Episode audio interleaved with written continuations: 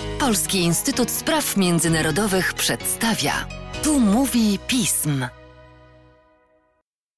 Tu mówi pism. Przy mikrofonie Mateusz Józwiak, a wraz ze mną Agnieszka Legucka, analityczka, ekspertka Polskiego Instytutu Spraw Międzynarodowych do spraw Rosji. Cześć Agnieszko, dzień dobry Państwu. Cześć Mateuszu, dzień dobry Państwu.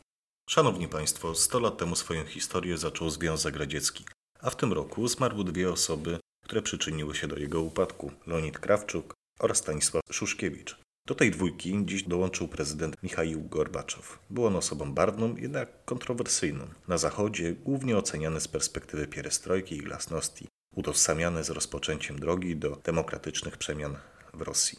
A w samej Rosji, obszarze poradzieckim, był bardzo mocno krytykowanym politykiem. Warto więc zapytać, jak dziś możemy oceniać dorobek Gorbaczowa. Tak, rzeczywiście Gorbi na Zachodzie określany w Rosji jest e, różnie oceniany. Ja pamiętam, kiedy byłam wtedy w Związku Radzieckim, zacznę od takiego wątku osobistego. Moi znajomi mieli taką papugę i ona była taka większa i ona krzyczała da zdrastwuje głasność i pierestrojka, czyli niech żyje głasność i pierestrojka. I chyba się zmieniło od tego czasu e, wiele nastrojów rosyjskich, dlatego że bardzo szybko Rosjanom przeszło, bo kiedy doszedł Michał Gorbaczow do władzy w 1985 roku, to, to był taki powiew świeżości po tym, jak bardzo szybko umarli jego poprzednicy, Andropow i Czernienko, z przyczyn naturalnych albo i nie. No to 54-letni Michał Gorbaczow wprowadził świeżość do Komunistycznej Partii Związku Radzieckiego i właśnie miał wprowadzić te trzy takie najważniejsze elementy jego reform, czyli właśnie mm, głasność i pierestrojka.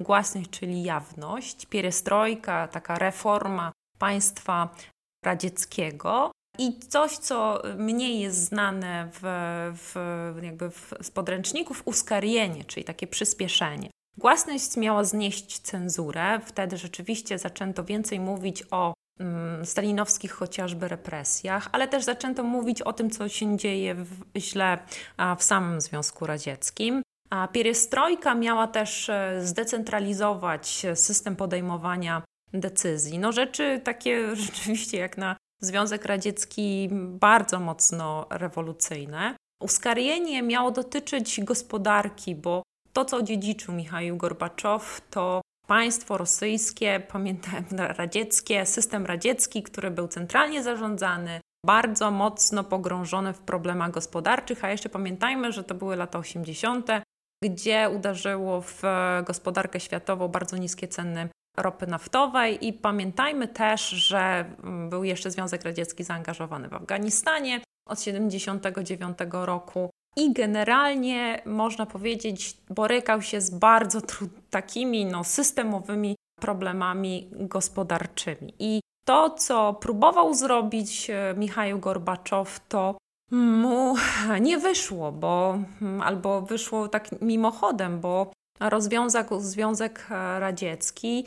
Narodziły się w wyniku też głasności czyli takiej mm, właśnie uwolnienia wolności słowa, narodziły się albo zaczęły być widoczne, słyszalne, a te elementy mm, braku kontroli centrum nad peryferiami, ale tego zaczął się bać albo zaczął się niepokoić to centrum, nie tylko on sam, ale jego otoczenie. Głosów Kazachów, Gruzinów, a później Mm, głównie mm, nie wiem, Kaukazu Południowego. I najbardziej chyba jest źle oceniany właśnie przez e, mieszkańców Kaukazu Południowego, gdzie brutalnie zdusił protesty społeczne w Tbilisi w 1989 roku, w Baku a w 1990 roku, a takie chyba bardziej znane to brutalnie zduszone masakry w Wilnie i w Rydze w styczniu 1991 roku, gdzie zaczęło się imperium e,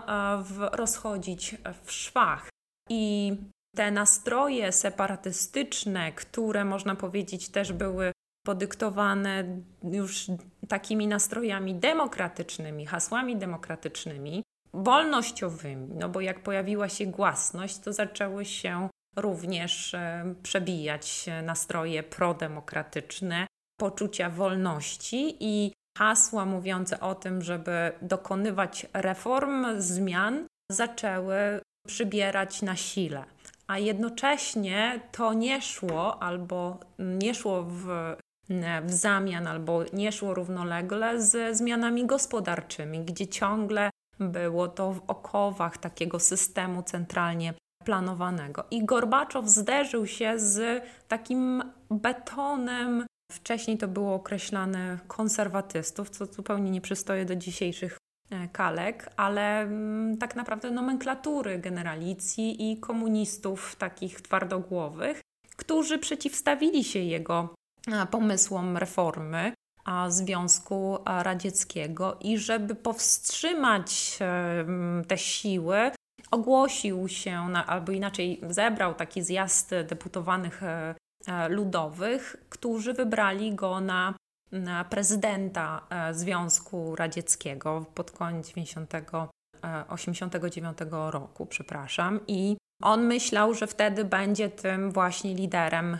kiedy no, takiego właśnie związku, no, zreformowanego Związku Radzieckiego.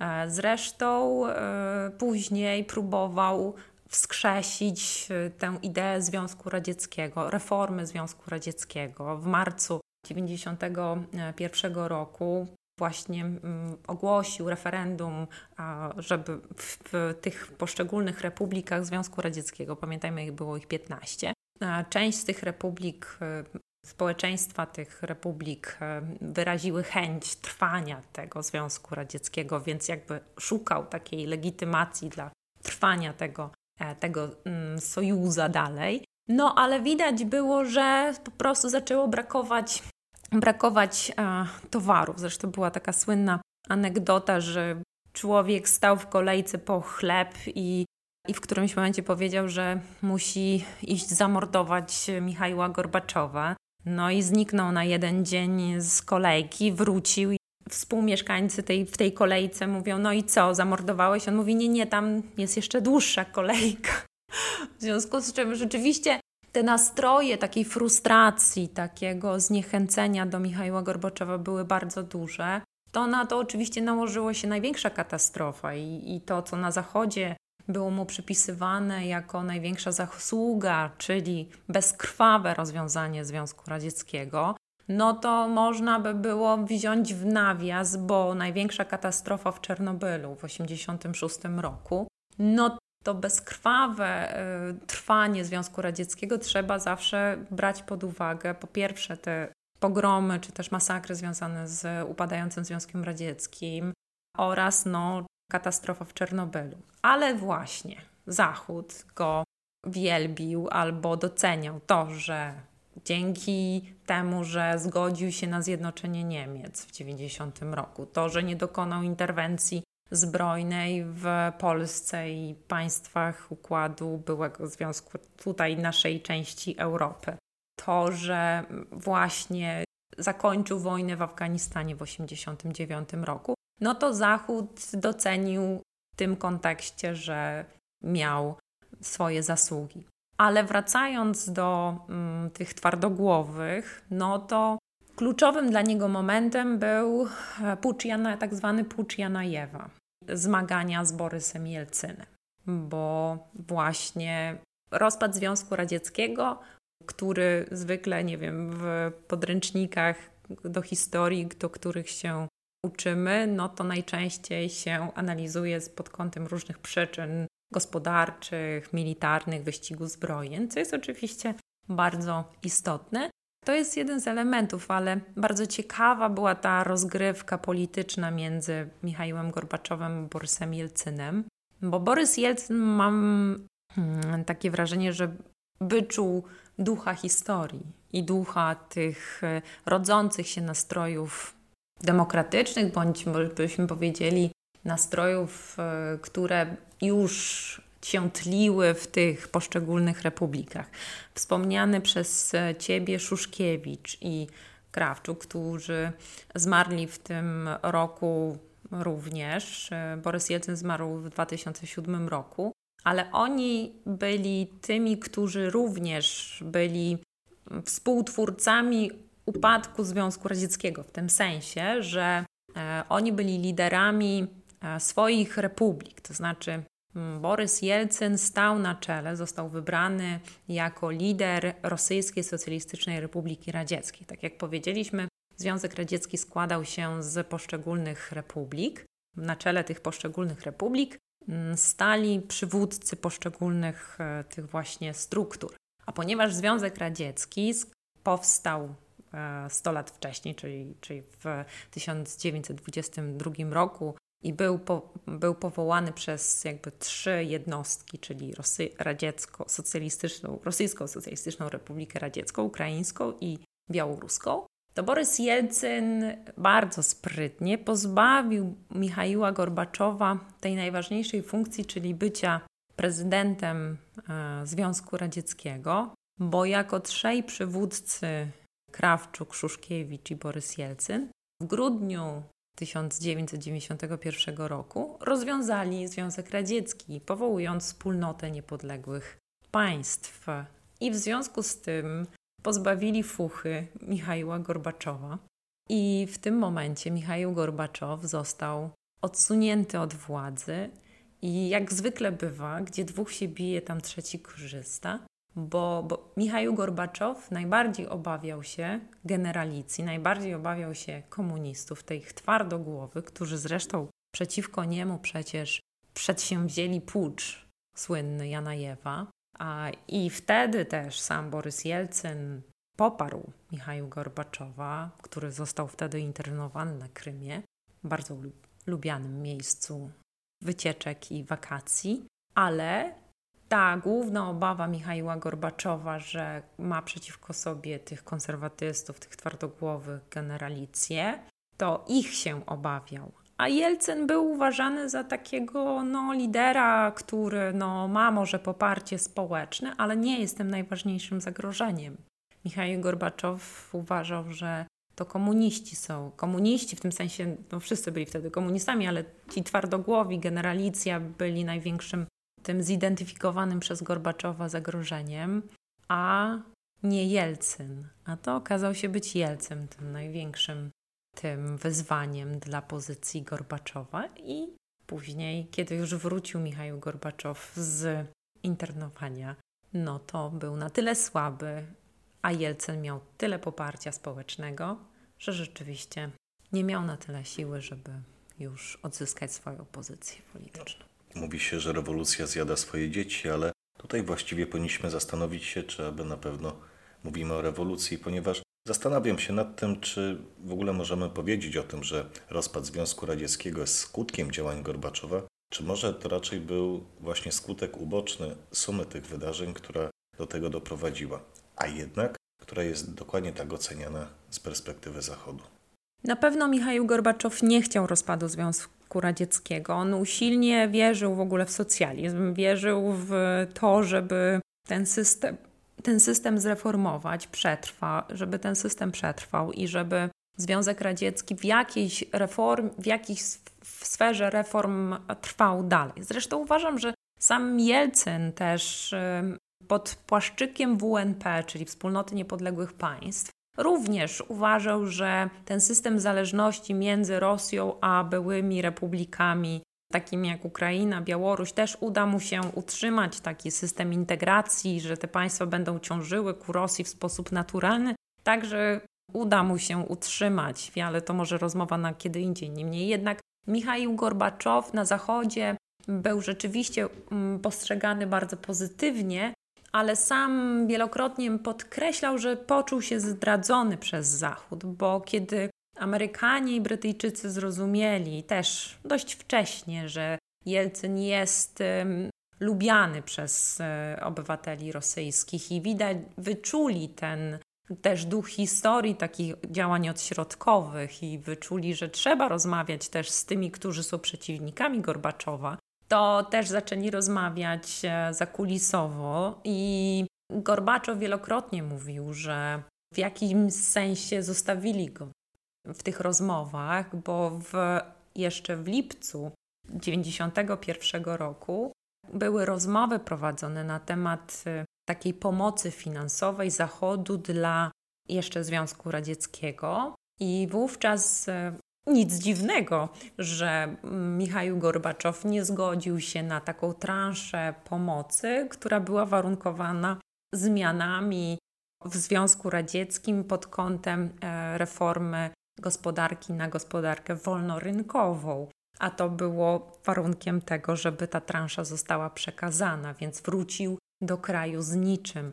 A więc już wtedy było widać, albo możemy przypuszczać, że wtedy były już rozmowy toczone z kimś innym, żeby można było takie transze na zasadzie warunkowości przekazywać komuś innemu. Niemniej jednak później wielokrotnie Michał Gorbaczow czuł się takim politykiem osamotnionym, a wydaje mi się, że na potwierdzenie tej tezy jego późniejsze wypowiedzi, czy to na temat Putina, czy wojny z Ukrainą, mm, były dość niefortunne, w tym sensie, że próbował zaistnieć na arenie międzynarodowej czy w mediach z takimi wypowiedziami, że raz mówił o tym, że Rosję trzeba reformować w kontekście demokratycznym, ale innym razem potrafił powiedzieć, że Zachód powinien szanować Władimira Putina, który jest jednak liderem wartościowym i takim, który przywraca Rosji w kontekście chociażby ataku na e, Ukrainę właściwe miejsce na arenie międzynarodowej. W tym kontekście raczej nie zawsze wypowiadał się z punktu widzenia takiego no, pozytywnego Gorbiego. Z całego świata spływają kondolencje, zarówno z zachodu, jak i ze wschodu, ale e, wśród e, tych polityków, głów państw Również Władimir Putin złożył kondolencje rodzinie w związku z śmiercią Gorbaczowa i dlatego chciałbym zapytać Cię o to, jak wyglądał charakter ich relacji. Czy one były bardziej otoczone sympatią czy antypatią? Władimir Putin jako taki typowy KGBsznik hmm, przez bardzo długi czas e, w sposób skryty odnosił się do Michała Gorbaczowa nie ujawniał w pełni swoich przekonań. Dopiero, bym powiedziała, na przełomie tych protestów słynnych w 2012, kiedy Michał Gorbaczow zasadniczo bardzo sympatyzował z Dmitrijem Miedwiediewem i uważał, że to będzie taki dobry reformator dla Rosji, demokrata. I wówczas dość krytycznie Putin się wypowiadał na temat tego, tej spuścizny Michała Gorbaczowa. Zresztą nie dziwota, ponieważ od tego momentu widać było wyraźnie, że Putin idzie w kierunku odtworzenia Związku Radzieckiego w wersji takiej symbolicznej, imperialnej i budowy tworu takiego politycznego, symbolicznego na i wewnątrz państwa, pewnej modernizacji państwa w kierunku takiego nie tylko symbolu, ale także pewnej konstrukcji wewnętrznej. Ale teraz to się bardzo mocno ujawniło w tym kontekście, że Władimir Putin uważa, że to, co przyczyniło się do upadku Związku Radzieckiego, była decyzja samego Michała Gorbaczowa, żeby osłabić ośrodek decyzyjny. I do tego przeciwko temu działa sam Putin.